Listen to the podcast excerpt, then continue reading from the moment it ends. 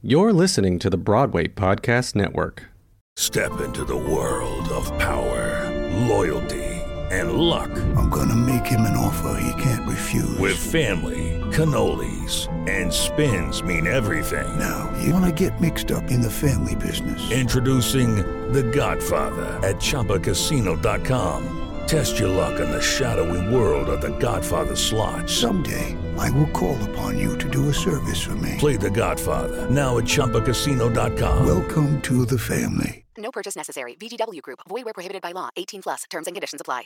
Step into the world of power, loyalty, and luck. I'm gonna make him an offer he can't refuse. With family, cannolis, and spins mean everything. Now, you wanna get mixed up in the family business. Introducing The Godfather at ChumbaCasino.com. Test your luck in the shadowy world of The Godfather slot. Someday, I will call upon you to do a service for me. Play The Godfather now at ChumbaCasino.com. Welcome to the family. No purchase necessary. VGW Group. Void where prohibited by law. 18 plus. Terms and conditions apply.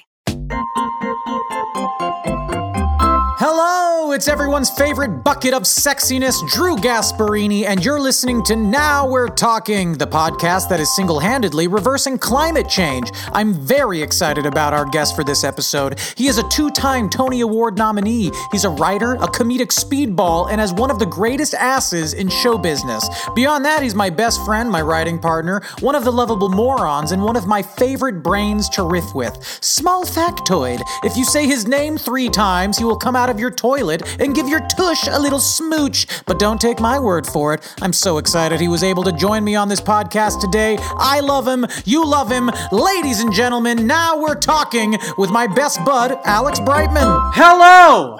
I'm here with Alex Brightman. Hello, I'm Alex Brightman. This is Alex Hello, Brightman. everyone.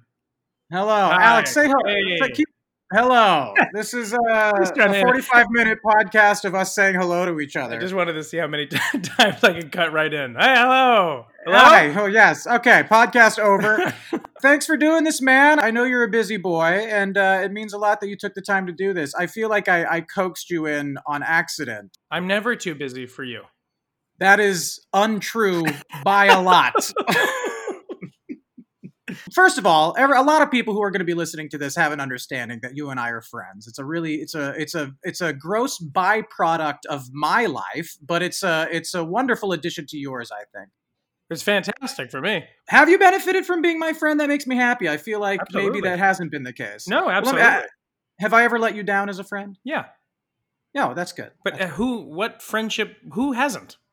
Well, I don't know. I would, I not- would go. It's completely. It's complete falsity and a fallacy. If anybody's ever answered that question in the in the in the negative, if they have ever let you down as a friend, no, never. Are you kidding? Yeah, no. Then they're not really friends. Well, really that's it what I think. That's to. like that's like have you ever had a fight with your significant other? Have you ever? It's like sure. And when people say, Are you and Alex really best friends? I go, Here's how close Alex and I are. He's maybe one of the only friends I have that I've wanted to punch in the face. That is that to me I is think that's all right. that's brotherhood. Yeah. That's I qualify that as brotherhood at least.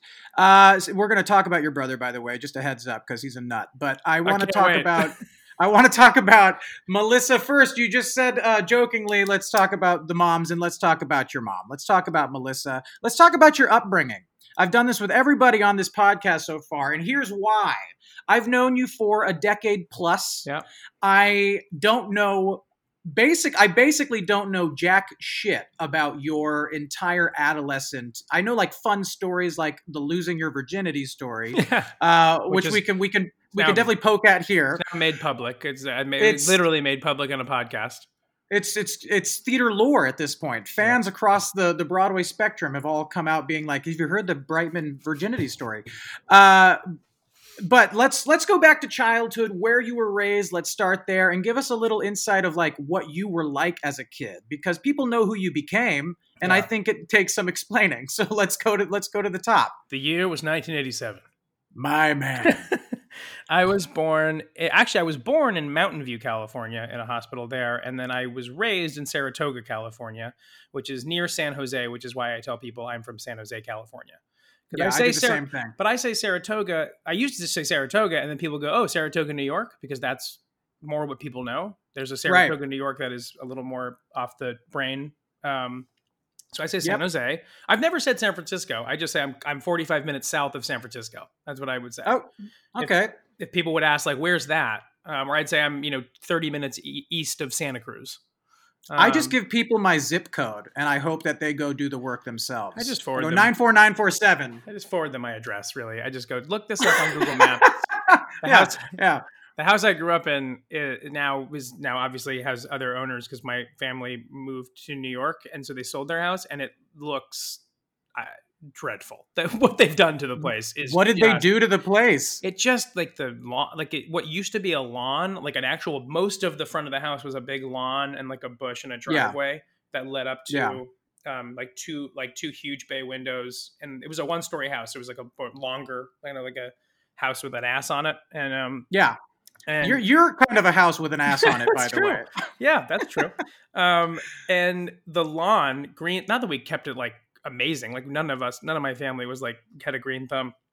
But then now it's like all tan bark Oh, with Oh, like no. with like islands of cement things that were like I guess meant to look like something, but it No, literally it looks like a. It just I don't know. It looks dreadful. I'm sorry if anyone's like listening to that those that houses- there, but no! Whoever's listening to this and they live there, get your act together. Fix the front Yeah. yard. That's atrocious. I, I used to live in a cul-de-sac, and it was like beautiful little lawn, little garden. There was there was greenery, and then there was one neighbor. It was just a rock garden, a Yeah. lava rock garden, jagged, horrible. Just stay off my property garden. That's what it was. It's uh, that says like midlife crisis. That's like the Yeah. I can't afford a Ferrari, so I'm going to turn my front lawn into a Zen garden or something.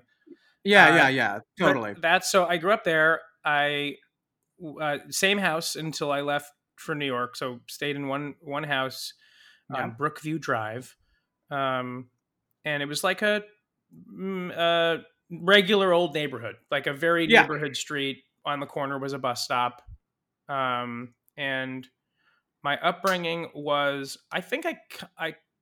I think you're right. I think it does take some explaining about what, but I think it's actually a pretty an easier explanation than people would I maybe guess. Is that my both my parents are incredibly dry, uh, funny people. Um, yes. and- but also like you know like as neurotic as I am, and Yes. and and probably as Jew- Jewy. I, I I've only I've seen the neuroses from Melissa. Alan hides it very well. We, all- I think we all have it though, for sure. I think that Yeah. it was um, my. I, I can tell you this. I mean, for being 33 years old, I still absolutely have them on my shoulders. That that that that tells you a little bit about the growing up. Is that like it was a like, what would mom do? What would dad think? What Right. would mom think? Right. I think I still have that. So, um, I didn't have like a.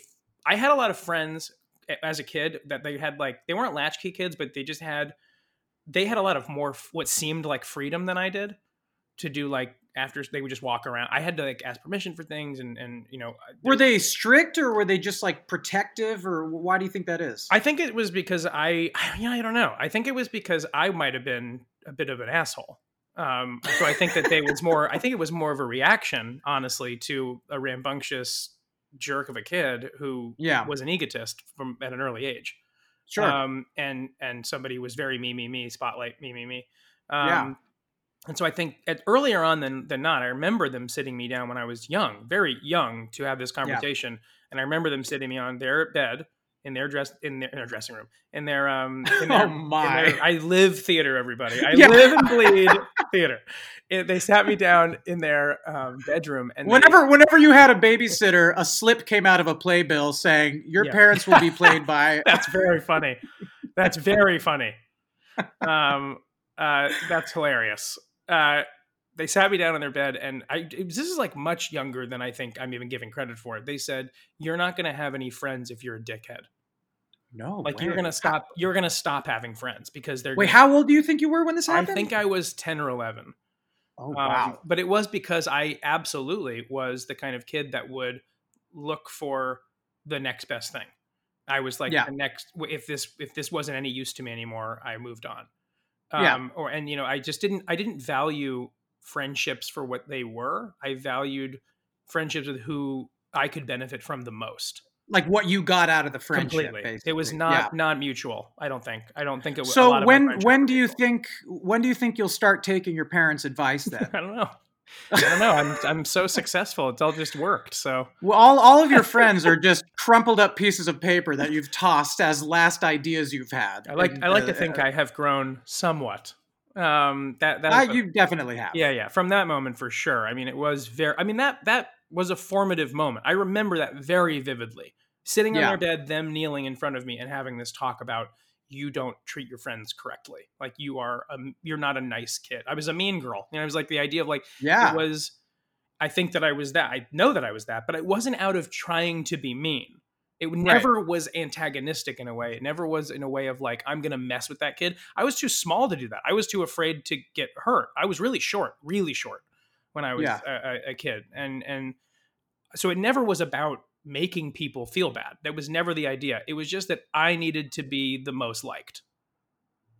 Yeah. That was Oh, I my, think all of we I, I I certainly suffer from a bit of that myself and and I can relate to everything you're saying basically was my whole goal as a kid was to just make sure that I was liked. It didn't matter what the group of friends was. It just mattered that that group at the time enjoyed who I was at the time.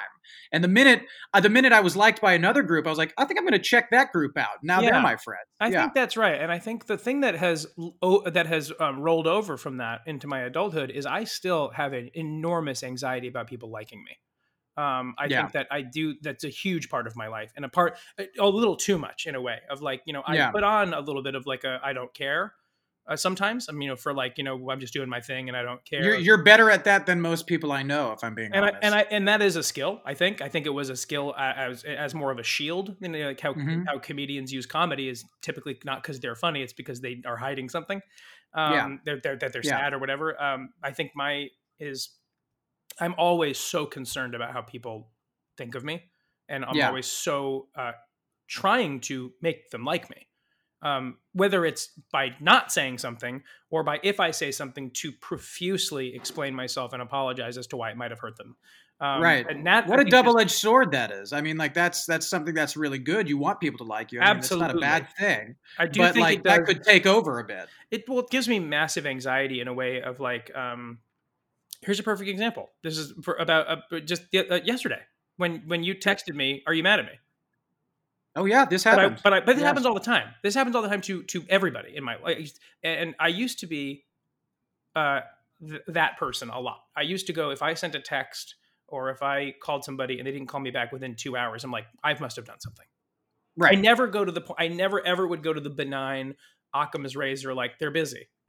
Right, Ever. right. It, it goes straight to what have I done to wrong this person and how can I fix it? Not not I, like how, I'm already coming up with ideas of how I'm going to like make up for this and and and I'm trying to because I just desperately not because I want to feel yes I do I want to feel better about it. Sure. Um, sure. the minute somebody forgives you, you feel better. And so sometimes when in my life, I felt like that was the immediate goal, not to learn, Yeah. not to learn from my mistake, but to get the forgiveness. Right. And I right, think right, that is right. one thing I have now grown from. It's like, I think what I when I want, I, I want to now when I apologize for something, that's where it stops. I need the apology is the apology. If you forgive me, great. But I need I am absolutely sorry when I am Right, sorry you- for something. and you feel complete in doing your job and doing that. Now it's up to the other I- person. and I will- that's their problem. it's not completely gone like a weighted vest. I still feel upset if they're like, "Thank you." right. you know, if they if they don't say I accept your apology, they're I I, I am like, "Oh, okay, I Yeah. okay," and I have to like stretch that muscle, be like, "Just walk away. You've done the thing," and eventually somebody will you know accept your apology, and it, and it sometimes it does, sometimes it doesn't. I've never gotten into enormous trouble. You know what I mean? I've never gotten to like any sort of like way where it was like months long, years long type of grudge. Right. But I, I it's it's it is something I think about daily. I think. Do you think that I mean this is all kind of a byproduct of that one conversation that your parents gave you on the bed when you were a kid that that that kind of sat in your brain in such a heavy way that that's created this anxiety of Probably. you know your parents fuck us up no matter how you spin it but Right. like even They're when trying- they're doing their best trying and their that's best. That's a good thing they did. I mean, Yes. to to be to be observant of their child and maybe seeing the actions of of you know how he acts with his friends or whatever. To sit him down on the bed and say, "Listen, kid, this isn't going to be a good life for you if Right. this is your your approach here. It's a Uh, but it's then a of better course look it sits. it's a better look at an adolescent than it is in an adult for sure. Yeah, but- sure. But, I, I, yeah, I do think I think there's probably a couple of those moments, like those little cornerstone moments that we, somebody you you you feel you feel your feet on the ground for the first time, Yeah. and you're like, oh, Yeah. I'm here. I'm actually Yeah. This isn't a game. This isn't a play. Like I've hurt somebody. I've Yeah. I've made somebody feel bad, and I'm feeling it too. it took me killing about nine people to realize that this whole life that we're living is not a game. I thought I was getting points for every death, but apparently that's that's not it. I should be in prison right now. It's the only way I can feel anymore, man. oh my god! Once my Uh, once my knife leaves its sheath, it has to taste blood before it goes back in. my knife leaves its sheath. Yeah. Its little leather sheath. Yeah. Um, when when you had a talk like this, you say your parents. You say there was an involvement of both parents. They sat you on the bed. They had this talk with you. Uh, my prediction, and you tell me if I'm accurate here. You're I think you know what I'm gonna get. Okay, it was more.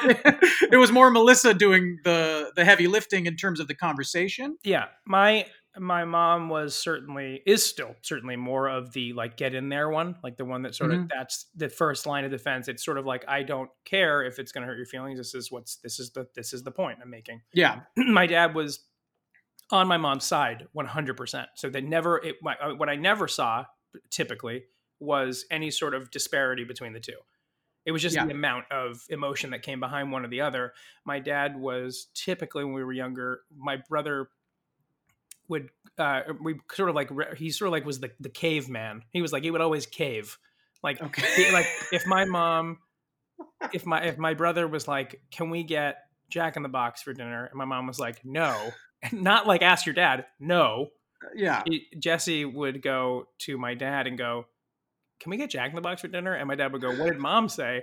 and jesse say mom said no but like you know come on and then my dad would say my dad would say my, my my brother and my dad's relationship could be summed up like this if my dad told my brother i'll think about it in the beginning of the day my brother will have found a way to make my dad believe he promised him it by That's the end of the day. That's amazing. That's Um, amazing. and so that would be became kind of more like and there is that sort of thing when the mom finds out and it's like alan like your brother could be a cult leader. I mean, that's that's your your brother's been gaslighting your parents for years. he was good at it. He was he's a good businessman too. He's a good he was a he's now I mean he was a marketing strategist and so it sort of you know it, it, it all fits. He's good with dealing with clients. He's good. He's Your your brother to me is the kind of guy who like we've never seen him do it, but it would be the least amount surprising if he just arrived somewhere out of a helicopter. Oh yeah Like if he just, you know what I mean? If he came to one of your opening nights, but his his entrance was the big entrance Yeah, in a helicopter, he'd be like, "Oh, what up, Jesse?" Like it wouldn't surprise me at all. and his explanation would be like it's a client's I got to use it. It wouldn't be Right. It would be like oh yeah I just needed I was going to be late if I didn't take the helicopter.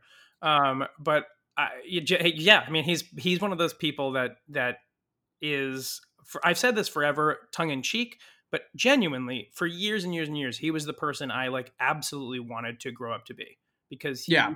he is kind of like your brother a little bit the idea of like even though your brother's older my brother's younger Yeah, um still very close in seemed- age. I mean, yeah, yeah, but the, oh yeah, the age difference is very similar, but always seemed like he knew what was going on. Like he knew what he was doing, and I think that because he wasn't an artist necessarily, he did shows and stuff together, but I think his brain was more like he was really forward thinking about like school, college, yeah, business, like you know the life, you know, sort Yeah. of that that that boiler. Lo- logical choices. very logical choices and, and, he was, and he's really smart he was genuinely like you know grades wise like we were that was the disparity like i think i was okay in school but he was smart i just wasn't i didn't care i wasn't really focused in that way Right. i de- Yeah, Danny and I were very similar my grades were good because they had to be so i would cram and cram and cram and my and my you know my uh, special skill is memorization, which helps me now. But like, it really helped when I had to when I procrastinated for a chemistry exam and then just needed Right. to just get it done. You just said the word chemistry, and I grew nine more hemorrhoids because, like, uh, like even thinking about school or homework or anything, I have immense anxiety because of that very reason. I was compared. This is here. You had a younger brother. I had an older brother. Imagine going to a class that he had the teacher the year before, and now I'm the student. Yeah. And I'm such a letdown to them because Danny was such a golden boy in terms of his scholastic prowess. And Yeah. I was like, can I bring my guitar into class? Yeah, like anyway, I was was Wonderwall. tuning in the back, real, you know. Yeah. What'd you say? While about the chem- teachers- What'd you say about chemistry? What's that? Bang, bang, Bang, bang, bang, bang. bang. I don't need the tuner. I got a good ear. Uh, I got it. E, E, E, E, E. Yeah. um, I didn't. Yeah, school was not my thing. Jess, school was Jesse's thing, and Yeah. he was good at it. Even though he was massively made fun of when we were younger, and that was a big like that was the other like the relationship thing with my brother and I. Yeah. was that, and my dad always reminds reminds us of this. Um, my brother used to be very big, obese, like in a way. He Yeah. was very You overweight. described him to me as Circle. circular. Yeah, circle. Yeah. Yeah. Um, and so he and, he- and he was. I mean, you look at pictures and you're like, like my mom recently showed me a picture when we were like younger, and my mom even said she goes, "I don't ever remember th- him looking like that. Like it was just you know you see him every day, Yeah. but like, you see a picture and you're like, oh my god, Oh my And God, so- that looks like Pac Man. he, but he was big, and it, and it and it was it was a big big big sticking point for him because he was made fun of a lot, and that didn't sit well with me at all. And and Were and- you protective? very protective and Mm-hmm. And to the point where my dad always reminds me is I formed a little bit of a gang as a kid to Yeah. tell other people that were making fun of him that if you keep making fun of him we're going to beat you up. You had goons? Yeah. Yep. You, Yes. you- I that was that's a real story. That's a totally true story. We- I love the idea. You just colored yourself as like a really short guy, and then I see you like with your henchmen, like Yeah. putting his pounding a bat into your hand. Like if you ever think about touching Capone's brother ever again, That's what you were. Capone. I was Capone. I was small but mighty and Wow. and used my intellect and also I was faking. so I Well, was so now- I was acting. The idea of I was being like I will kill you. Right. That you were faking your toughness because obviously people could Well, kill you. all they had to do was take one other look at me and be like, "He's not. That's not going to do anything." Right. He weighs 14 pounds. Alex was actually on another kid's shoulders wearing a long trench coat. Um, there, uh, now that your brother's not a, a circular human being anymore, but he is balding. Do you feel the need to protect him from adults making fun of him? Because as a person who's balding myself, I feel like that is just as uh, demoralizing Wait a and second. You're balding? Oh, I haven't shown you. No, show Reveal. us. Oh, yeah. No, I mean he's a big boy. He can take care of himself. he's got he's got helicopters. He's, he's very. I mean, he's like one. of- He literally is one of the most successful human beings I know, and so he's he's got is a gorgeous family and a beautiful house in New Jersey, and so I again like parts of those things I aspire to own a house. He, he does. He's the, he was the he was the first one to do a lot of things that adults do before I did them. He still is the guy that I feel like, and I look at him. He sends me pictures of his house. They're doing remodeling things here and there. I'm like, wow, that's an adult. I don't feel like that. right. Um, and when I see that, I'm like, wow, that's like what an adult does. Yeah, he's uh, he's more adult than all of us, and uh, you know what? Here's why I don't like your brother. I'm going to tell you right out of the gate. I don't like your brother. This guy, with the success he has, he's got nice ties. He's got nice shoes. He's got nice clothes. He's got a hot wife and a nice house. He does well. Okay. We go to a fucking casino, and the guy can't stop winning more money. Yeah. How? Does this happen to the how. people who don't need it? No, I don't want to hear. I already know your explanation. I already hate your explanation. But go ahead, fill Look, fill us in. Fill the people in. It, it's well, it's he's that's always how it's been. He is. Oh, with Jesse, you mean? I thought you were going to give me some logical. Well, Drew, gambling is is No, no, not. no, gambling is great. Everyone should gamble, but um, oh uh, um, no, it's things have always worked out for Jesse. Honestly, it's like it's when I can the, the the metaphor, not even a metaphor, it's a true story. Is that he w- there was a cakewalk at a student carnival that we had Mhm. when we were Yeah. in middle school or elementary school, and there's a cakewalk, a hundred circles in a hundred mini circles forming a huge circle, all from one to a hundred. And was he a circle himself during this cakewalk? perhaps? Okay. perhaps. Um, Uh-huh. And he, Jesse would, would enter the thing. So would I. You walk around to a bunch of music. They stop the music, and whatever number you're on, that's your number. They call it a number. Whoever's standing on that number wins a cake. Yeah. Um, Jesse won twice in the same day, which I think is statistically impossible. I mean, honestly, it's one of those and things. It shouldn't have happened. Honestly. Yeah. Yeah. Um, and but same thing with any scratch off lottery ticket he's ever bought in his life. Any, oh my god. any, any show lottery, like including the big ones, like if he entered Wicked when it was hot, he would win. No problem. I wouldn't even be sh- shocked. I'd go, That's- well, we're going to go see this show tonight because he's going to win. Um, How annoying. Yeah, sure, but uh, you know, Well, for, for a guy like me, I'm you know me. I'm I'm a, I have a vengeful spirit. I get uh, I No. get bent out of shape. I get bent out of shape. no, not Uh, you. Well, let, I, let- let's go before we we hop into like current day. I want to kind of stay in the in the realm of childhood Oh, because yeah. people who don't know this, I mean, like your parents basically goes to every performance of yours, which is adorable, and Yeah. and uh, they're they're New Yorkers now. They they Yeah. were from the East Coast originally. They've settled back there again. Your brother's in Jersey. You're a Broadway star in New York, but you were all raised in the Bay Area, not far from where I was raised. Right. Although we never knew each other back then. Uh, I want to ask about uh, a specific skill set that you have. We've talked about this before, but I think it's it's amazing the way you describe the culinary prowess of Melissa Brightman, uh, because you yourself, and there's proof of it on the internet, I believe, still that you're an amazing chef. You're a really uh, you know how to cook. You you follow the steps. You make a good steak. You and I shared that cabin uh, in the in the woods when we were doing that Oh, good yeah. speed riders retreat, and I would come out of bed and smell uh, steak and eggs being cooked. It was it was amazing. Uh, Yeah. But you your mother was not so much that. No, not even close. Um, All right, give us give us some examples of what you mean. my brother and I learned how to cook out of pure necessity because we never learned. I mean, my example, there's two examples. One is maybe funnier than the other, but um, the first one and the main the main one is my mom would put frozen chicken breasts right out of the freezer directly onto a hot grill. And Think- anybody who's listening to this who thinks, well, that's what I do. That's not bad. You're You're, wrong. you couldn't be wrong, more wrong. I mean, you're wrong. It's just not how you cook anything. Um, Yeah. So, but my mom's favorite flavor is burned. My mom doesn't like seasoning. My mom will Yeah. go to go to a steakhouse and and ask them not to put any seasoning on the steak. It's just like you know, her prerogative for sure. But like, why would you be going to a fancy? You know what I mean? It's like, Right, right. but it's true. She has, and she agree. I mean, she has it's, and it's not necessarily frustrating. I don't really give a shit, but uh, it it was all it made for a lot of like takeout when we were younger, or like very simple meals and and yes. things like that. And so I never learned how to cook at all.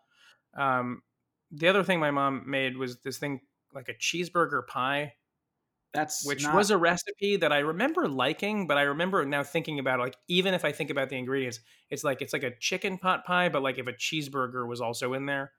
so it's just like a lot of cheese and ground beef and that kind of stuff, in, like, hamburger helper kind of thing. Yeah, I think it, that's what it sort of ended up feeling like. I think I liked Mhm. it though, to be quite honest, just to give Melissa Brightman credit where credit is due. The the the, the upside to the cook, cooking world of my growing up is that my dad we had a grill and my dad was really good at that. So we you know when Yeah. we had burgers or steaks or anything like that, it was on the grill. No problem if my dad was on board. That's something I think the minute you have a kid and you become a dad, even if you've never grilled in your life, that just becomes this new skill you have. I don't Yeah. know why, but like every father, like my dad hardly he he calls everything he cooks in the kitchen uh, garbage meals because he just takes whatever's left and Yeah. somehow make something. But he's like Bobby Flay when it comes to the grill. He's like a masterful griller. The other day he cooked something. I saw him taking Babybel cheese, you know, the in the wax, Sure. the Babybel cheese. And the way he was cutting it, I worry about my old man. The way he was cutting it was with a pair of scissors Yeah. down the middle like a disc. And I was like, "What are you doing with that?" He goes, "Oh, I'm going to I'm going to make a salad." Right. He didn't take the red wax. I didn't see there was no I, thought- I think he thought it was a fruit. Yeah, it'll, it'll, it'll melt off in my tummy. what a weird berry this is, he would say. Hello, it is Ryan, and I was on a flight the other day playing one of my favorite social spin slot games on chumbacasino.com. I looked over at the person sitting next to me, and you know what they were doing? They were also playing Chumba Casino. Coincidence? I think not. Everybody's loving having fun with it. Chumba Casino is home to hundreds of casino style games that you can play for free anytime, anywhere, even at 30,000 feet. So sign up now at chumbacasino.com to claim your free welcome bonus. That's chumbacasino.com and live the Chumba life. No purchase necessary. VGW Group. Void were prohibited by law. See terms and conditions. 18 plus. It is Ryan here, and I have a question for you. What do you do when you win? Like, are you a fist pumper? A woohooer, a hand clapper, a high fiver. I kind of like the high five, but if you want to hone in on those winning moves, check out Chumba Casino. At chumbacasino.com, choose from hundreds of social casino style games for your chance to redeem serious cash prizes. There are new game releases weekly, plus free daily bonuses. So don't wait. Start having the most fun ever at chumbacasino.com. No purchase necessary. Group. Void were prohibited by law. See terms and conditions. 18 plus. Um, I, I remember going to your hometown uh, in like Cupertino, San Jose area where you oh, grew yeah, up. you saw the show? No, no, beef. Uh, that's are you talking about Secret Garden when I went Yeah. to see Secret Garden? That was down in Palo Alto, right? Uh, I brought my whole family to that. That was so so fun. fun. Uh, but no, I'm talking about when you and I took a three day Oh, train yeah. ride. Yes. And I, I really want to talk about this train ride. Sure. First of all, I'll say when we got to uh, the, the I've never needed a shower worse. I could have been camping for 10 days in the desert and still not needed a shower as bad as after this three day train ride along with you. I uh, was under the impression that if you get a train ticket Yeah. that is overnight at any no matter what, you get a sleeping car. That's no. that's what I thought. And No, you had taken these you had taken these trains before, these cross country or long long travel days of train, and you knew the you knew the rigmarole. You bring a neck pillow, you bring a, a blanket, you bring Right. A- goods a, huge bottle of bourbon, and you're good. with which to sleep. Yeah, well, boy did boy did we throw him back on that train Yeah. ride. Uh, but I was I don't think I slept one single hour for three solid days. Yeah, you didn't. You told me that. Yeah, I remember that. my system was just Red Bull, bourbon, and like those microwavable burgers that they sell on an Amtrak. I and you can't even imagine what my crotch smelled like when I just lifted the inseam of my pants to take a look. It was like a waft of something. Un- unfortunately, I, I didn't have to imagine it. No, yeah, we were sitting right next to each other. Uh, I would look at you with crazy red, cracky veins in my eyes while you were asleep, and I was just staring at you, waiting for you to wake up and keep me company. Um, do you remember what we did on that train? We did a lot of things on that train, but we rode a pilot.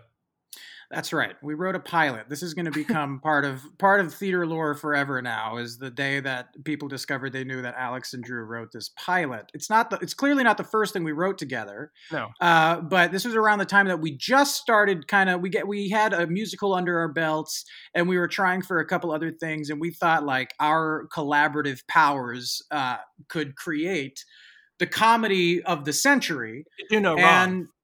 And and I gotta say, like the premise is a plus. The premise is a plus, but we created a character named Mumph. Erwin, his name? Erwin Mumph.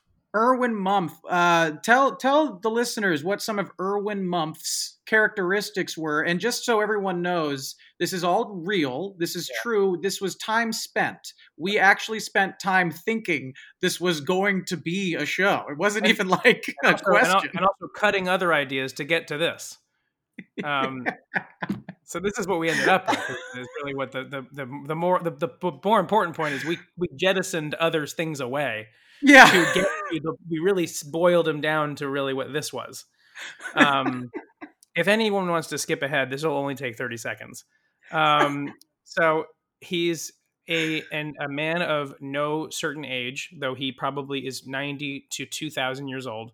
Mhm. Um, he is uh, the sole owner of a duplex in a beautiful Central Park West apartment that is uh, grandfathered at like something ridiculous, like you know a thousand dollars a month, um, and they can't kick him out.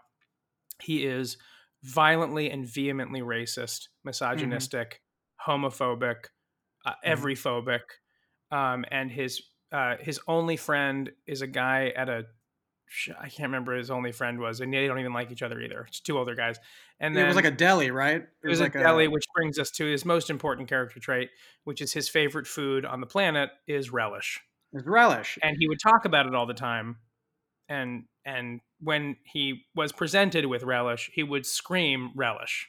Yes, he would scream the word relish every time he ate relish. This was And- a character yeah. that we thought was worthy of of creating a a, a pilot around. Yep. Uh, what a waste you of everybody's time. It was like yeah, you know, it's George Jefferson, uh, uh, you know, uh, Al Bundy, Yeah. and then you have Erwin Mumph. We were thinking it was going to be in that sort of that echelon of character. We by you the know way, what we really created was a was kind of a makeshift Donald Trump. a terrible pilot. So, oh yes, Yeah, and and also the worst pilot ever. what, what was Although- it? You had Dan Jinks read it, and what did he say? I don't he, I don't remember exactly what he said, and he was being as nice as he could, but he was like, "This is like unreadable." He's like, "This is." I mean, he was, which is worse. It's like worse than it was. It was worse than being like, you know, this is offensive, and I don't like that. Whatever. He was just sort of like, I can't even bother with this. It was like this Yeah. isn't even. A, this doesn't even. this isn't even like it's when somebody goes. I remember. I can't remember who said this, but someone was like, you know, uh, you know, if you see a movie and you don't Yeah. like it, it's still a movie, you know. But I think what we made was so bad. It not. I think it actually isn't a pilot. It's not. It's wha- I, it's almost whatever the opposite of a pilot could possibly be. It's Yeah, just it was very, I mean it, it, had the thing is though uh, when I te- what I do teach people not that this is what this is about but I do think because I have everything we've ever written and I've ever written that that you don't throw anything away because there I've used certain jokes or joke premises from that in things 100%. I've done I mean variations on it but like there's stump there's some stuff in there that works there are some jokes and some you know runners that like work but the entire thing was this like farcical thing that by the way goes back to we're on a train we haven't slept we've been drinking everything we wrote was funny to us but Yeah. of course it was Yeah, know? I mean, to tears. I like. I just Yeah. thinking back to that train ride. The experience was awful for the no sleep and smelling the way that we did, or mostly I did. But that experience of writing that pilot was, first of all, I think we learned a lot about writing, and without realizing we did. But I could not stop laughing. I, I just never- like. until that point i had never written uh in like at the i had never written with somebody as i was writing you know what i mean Right, like i had never right. done that sort of writer's room like what if what if what if what if thing Yeah, that yeah. back and forth which i'm not 100% sure i love to be quite honest i don't Oh, same here. um, and I've tried it a couple of times, and I just it's very hard to feel like you're waiting for the next thing. Like I, I, I when I'm writing on my own, I know that it's I know that I'm going to have to go back and edit, and and it's that not everything I'm writing is solid gold, but I keep writing. Whereas like when you're in a room with other people and you're like, what if he says this, and you think it's good, and someone's like, yeah, that's good, or what if he says this, and then you're like, okay, here's our next ten minutes talking Yes. about whether it's this line or this line, you Right, know. And I right. don't love the stuttering process of like that. of No, it slows things down, but like the laughs in the room are are are always kind of worth the experience for me. And I think Yeah, that we totally. both we maybe that experience taught us both that oh, I think it's better when we both go back to our our own brains and then reconnect afterwards. Because I mean, everything else we've ever written was like let's have the idea and then you go do your thing and then I go do my thing and then we kind of bring it back together. why I think it works what, what when a number of different writing partnerships, but I think that what we do best and what we discovered that didn't work on that and on a couple of things is we are both really good editors, but we need something to edit. Yeah. And I think that it's like it's it, it, meaning later, not editors in the room when it's happening, but like let's see all the material and let's Yeah. carve it down. I think that's something that you and I we're big at. proponents of of throw everything at the wall and see what sticks. and killing Uh, your darlings, not being so hyper precious about everything you're writing. And 100%. That's that's what I think is what we what I found. We when we work the best, that is the thing that is wh- when it's working the best. I find that it's out of the editing process of going. Does this need to be here? Could this be a song? Does that? And it seems to get very rhythmic. I have a question for you about uh and again, I don't want to make this the podcast or like what the theme is here. It's not Sure. about our collaboration. It's not about anything in particular. It's just about you. So my question is, uh, you're musical. I mean, like you're you're downright musical. You've got uh, everyone knows that you're an insane singer, um, and and you actually have some musicality in terms of approaching an instrument and figuring chords out, Yeah. stuff like that Some, yeah, you sure. also you also have a knack for storytelling. You and I are collaborating on lyrics for this other project, The Whipping Boy. So I know that lyrics are a part of your your scheme as well. How come you have never done the songwriting avenue? Um, honestly, I because I all your songwriter friends are broke. Is, is you saw that and you were like, no, that's that's not for me. Well, this yeah, well, yeah, this this business model simply doesn't make sense. Um, there's so much risk and no reward. As I as I go back into auditioning for musical theater, as if that's like you know, yeah, yeah. yeah, yeah, yeah, yeah. I want something that's a sure thing. Musical theater. Um, I, I to be truthfully honest, the answer is I don't know. I mean, I've never really had any. I've never really had a yen to do it. I've never sat. I've never had been inspired to write a song. Truthfully, Yeah. like I've never had like anything that inspires me. The next thought isn't I have to write a song. T- Right. If anything, it's been nothing. I'm inspired. I have chills, and then I just move on with my life. And then now it's more like if something I see inspires me, it it, it does filter into my brain as more storytelling than it does song. Or Yeah. oh, this is an interesting uh, moment for such and such, or this could be an interesting start to a TV show or a movie or something, or a play. Um, and so it never comes out in the way, 'cause- just because it never did. You know, Sure. I, I never. I wrote a couple songs when I played guitar when I was in high school. yeah. Um, I wrote a couple songs. I was in a band, and I wrote. Cool. Yeah, so cool. What was the name of the band? we had a couple names because we couldn't decide, so we kept we kept having to re-announce what we were. oh my god! The re- re-announce every concert was a debut of a Yeah. new band, different Um, name. I remember one of them, and then you can know you, you'll you, just from the title of the band, you'll already know like what music I was listening to. Uh, one of them, wa- the band was called a, a Cloven Heart. Oh Jesus! I know. We were trying to think of another word for broken, Yeah, For- no, this is. but I don't think we actually even used that word properly, to be quite honest. Um, and then one of them was we just literally picked like three words, and so we were called drive drive like down. drive like down. drive like down which actually don't after i said that. it a number of times i was like this sounds like a band that would be a band name and i was like let's Yeah. do that that i think we ended up with and then i think the only other one we had was called skyjack Skyjack. Yeah, that Sky Um, Skyjack's fun. Skyjack's skyjack, that. fun. skyjack is the name of a crane company and i saw it when i was walking around and i was like that's a cool band name so Uh, in eighth grade, I had a band called Primary Paradise, and then I heard the talent show audience chant "PP," and I didn't like that. That's immediately what we were Yeah. known as was PP. I I I really honestly enjoyed. I was in a. I still talk to my friend Brian Chase, who's from high school. We had, was in the band, and Shout out Brian. shout out to Brian Chase. Um, and we talk about it because it was like kind of a. It was for a moment like it was every day or every other day going to his garage and leg- legitimately writing songs and playing them. And it was the first time I was like, oh, this is a real like this is a thing. Like we're actually Yeah. doing this. And I played some guitar. I played ryth- rhythm guitar, guitar two, I guess and Yeah. and um and sang obviously and then every once in a while I would front the band um you know newfound glory style and yeah. uh, oh, so cool. shout out to newfound glory for sure Shout- hashtag newfound glory um and we'll plug their new album here. and then things went exactly how you think they did. High school ended and i went to college and that was it. And it wasn't like we broke up. It wasn't like there was a big deal. I think Yeah. actually i did end up like leaving like i was like i was just not committed enough or i didn't commit and they found another lead singer who was like a Yeah. like a peripheral buddy of mine.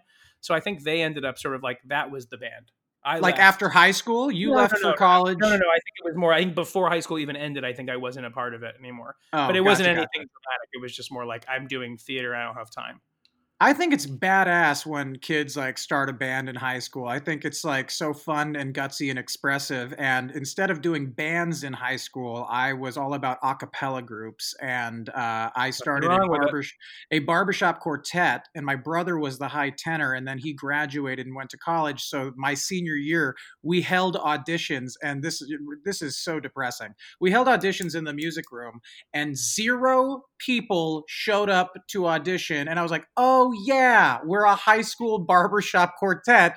Nobody wants to do i was this. just about to ask why do you think nobody showed up we were called the accidentals I think you told me that. When I you've told me that before, and I actually think it's an excellent title for an acapella group. i wish i came up with it that was an eric rivera original not It's a great original i'm sure he took it from someone but I love it. Uh, I love acapella. Did that in college. Loved it. Had a great time. yes time. you did with f michael haney correct he was just on the podcast The wonderful, wondrous F. Michael Haney, and it was a. He is wondrous. It was just a time. I legitimately one of my my favorite, if not my favorite thing about college uh, that I had those two years. I think being in the Enharmonics at NYU because of who was there and because of it was a group of people. This goes along with i think this is why i gravitate now to certain things is it's a group of people with a work ethic i could really get on board with. I was Yeah. like these people come here and it's like yes it's social but there's this undercurrent of like we're at our job right now. Like there was something cool and interesting about we're in a club for sure but it was like we're gonna show people like that we're amazing and we kind of knew we were good and then when we went out and did stuff it was confirmed that we were good and Yeah. we were like winning competitions with zero choreography. We dude would taking against- something wait wait with zero choreography I, I is it glee club? I didn't realize there had to be. You go you go to these competitions. We went all we went uh, to uh, uh, mit we went to a couple we traveled to like these comp these national competitions and we would just enter because we were like we're good and we were just a group of people in a line singing and feeling the music. That was it. And every Yeah. other group was like white gloves and doing that like that thing where they were like having they were literally like doing changing positions like they were um in like a marching band and doing choreography. So we did. We scored low in a, in a certain there is like a choreography category. So we would score low and still just topple these groups because we were so compelling Yeah, did and the arrangements. The arrangements were amazing, and those were a lot of them were done by Shayna Taub. Yeah, Shayna Taub. Hashtag Shayna That's Taub. right. Shout out to Shayna Taub, who's just uh, the, one of the most mind blowing songwriters out there right now. if nobody knows Wildly who she is. unsuccessful. Shayna Taub. Yeah, what a shame. What a Yeah. shame that she's what what's her what's her biggest thing now? Just just only writing with Elton John, The Devil Yeah. Wears Prada, Yep. only that. No, big she, deal. She's, but she again, you knew it when she came into college. She was younger than all of us and better than all of us. so yeah, you're, you're sitting there going like, okay, well, I have to step on my game if you know Shayna. And she, yeah, she's one of the reasons why we were so good as an I. I enjoy settings like that where people around you are so good. This is how I qualify our collaboration is like when you find someone who isn't just like, oh, this will be a fun ride to go on because like we pal around and it's good. Uh, it's a good fun time.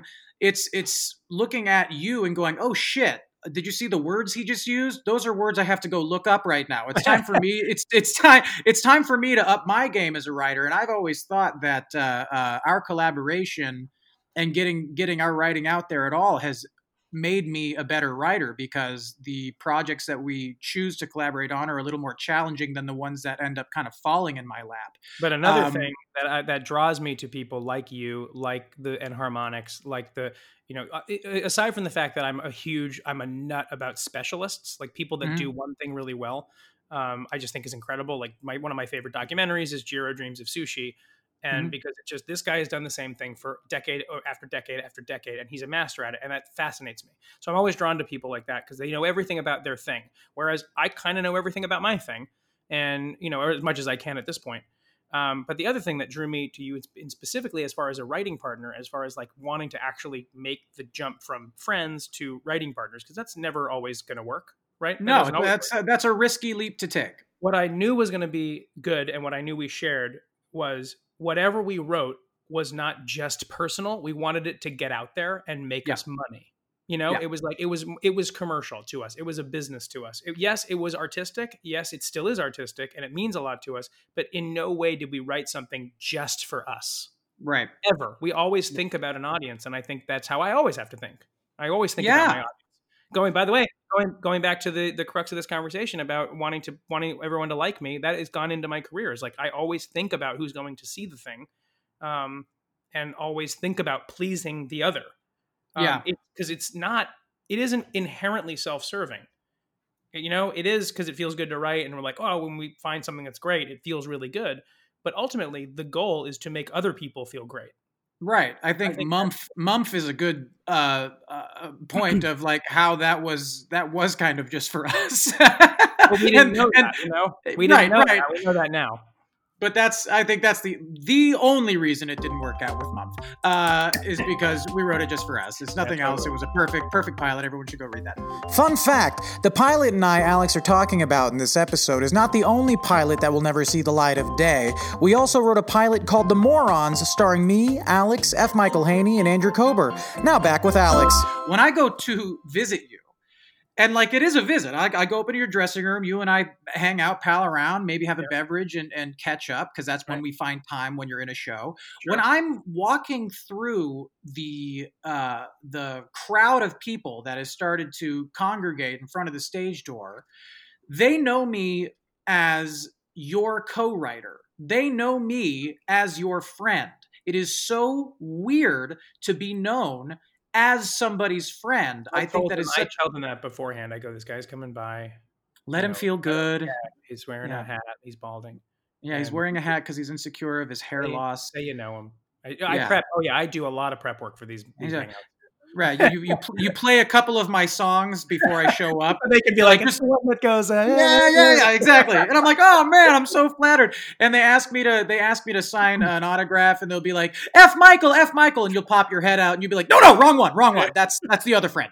What is something that you get recognized for that's not necessarily your face on a billboard A or lot of Beetlejuice or School of Rock? A lot of things it's by virtue of, of other people. I mean, I, I'm Ryan Scott Oliver is a big one. Like people, will- Absolutely. um, they, they they know the 35 millimeter album really well, or they're obsessed Yeah. with it, and, and they know that from that. Um, but they also like uh, it's kind of a funny story, like w- because they know that we're writing that together, so they'll talk about that. That is the Oh, one yeah. that always m- makes me very happy that people have Same. attached to because it's like cool. Like this is not it's it's not even really anything that's all that out there in a way that is huge, but it's out there in a way. And the Yeah. people that latched onto it is excellent. So that's makes that's the ones that makes me feel good of people that have to do a little bit of research to know what it's about and that they like it. Um, and then Has- the only other thing that I am no, I'm almost every night at Beetlejuice is Impractical Jokers. Um, When you people- with the big top hat and the whole thing that you did, what was it? that is the thing I think by the numbers I've been recognized the most for, aside from the thing I'm already at. Right. That is hysterical. I don't realize how big that show is, but it's giant. It's like a It's huge enormous. show. Yeah, they had a movie. It's just huge. It's just gigantic. I think that everybody's known for who they are at some point, but then obviously you are known, not you, everybody is known by something else as well.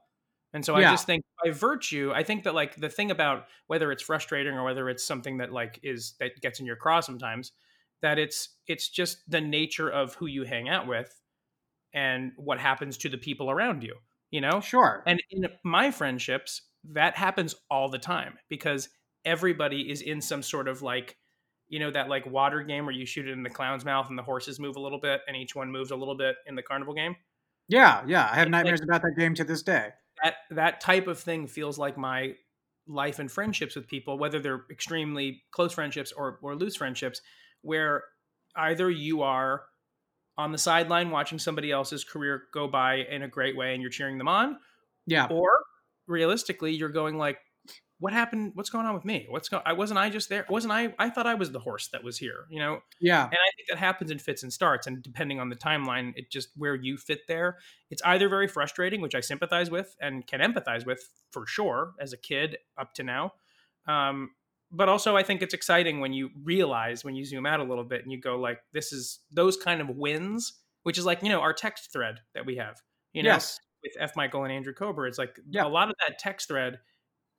People, I think people would be surprised that a lot of that text thread is not gossip and talking shit, but more No. celebrating each other for the things we're doing. And I think that Yeah. it's been that way for such a long time that I it just it's it's a really nice thing to remember that when you are in the same industry, it really is never about competition. It is hopefully, and it can be, of course. Yeah. Um, and I think in fits and starts with friendships, there is like in friend, friendships, relationships, even in family. I think that there is innate tension about like yes. somebody's doing better than me, which that's relative. You know, that's all relative. Um, but there is that thing where it's like when you zoom out and go, "Oh, I'm just if if it tips just to that direction, if it always starts to feel like every time it's a win for somebody, it's a loss for me, that's when I think there is something else going on. Whereas when I zoom out, I go, everything's a win, you know? And I don't Well, always you and I, you and I have talked about this in a lot of ways, and I mean, like you know, before we wrap up, I got I got a lot to say now. Hold up, uh, there's there there's um something you and I have always discussed, and I've mentioned it now twice uh, with Lilli Cooper and with Amber Ardolino, who are on the podcast with me, and I've brought this up because when we talk about the industry, people have an idea about it, but when it comes to the friendships within the industry it is like this. I'm going to paint it exactly like this. We say we call it the umbrella theory. You and I have talked about this for years. The umbrella theory, which is if Alex is the one and it's a rainy day and Alex is the one with the umbrella, we're allowed under that umbrella. Basically, his success is my success. And that's where I really enjoy being known as Alex Brightman's friend. That is is is is overwhelming to me. I love when people acknowledge the morons because it's something that's so silly and it was just ours and I think that's a fun little thing. Yeah. When people start saying what an accomplishment to know Alex Brightman, I'm like Jesus Christ. Like Uh, Yeah, go a little take a little uh, one step further out of the puddle you're standing in and, and maybe see the rest of the globe a little bit uh, but i a bit do i it's a bit of a miss. I think they're using the wrong word. Is what I. Think. I'm, I'm sure that's what it is. I still like to put them in their place, little turds on TikTok. But I, I uh, follow me. Follow me on TikTok, by the way. yeah, follow me on TikTok. It's great content. Uh, but I will call you out. Um, I, I, I mean this from the bottom of my heart in terms of our friendship. I, I do mean that when I say you are so close to me, based purely just in the last 10 years of what we've each gone through. You've had Yeah. my back in many ways. I've had your back in Yeah. many ways. I've watched your rise in your career. I've watched the little dips. You've watched the rise in my career. You've watched the giant, vast chasms. uh,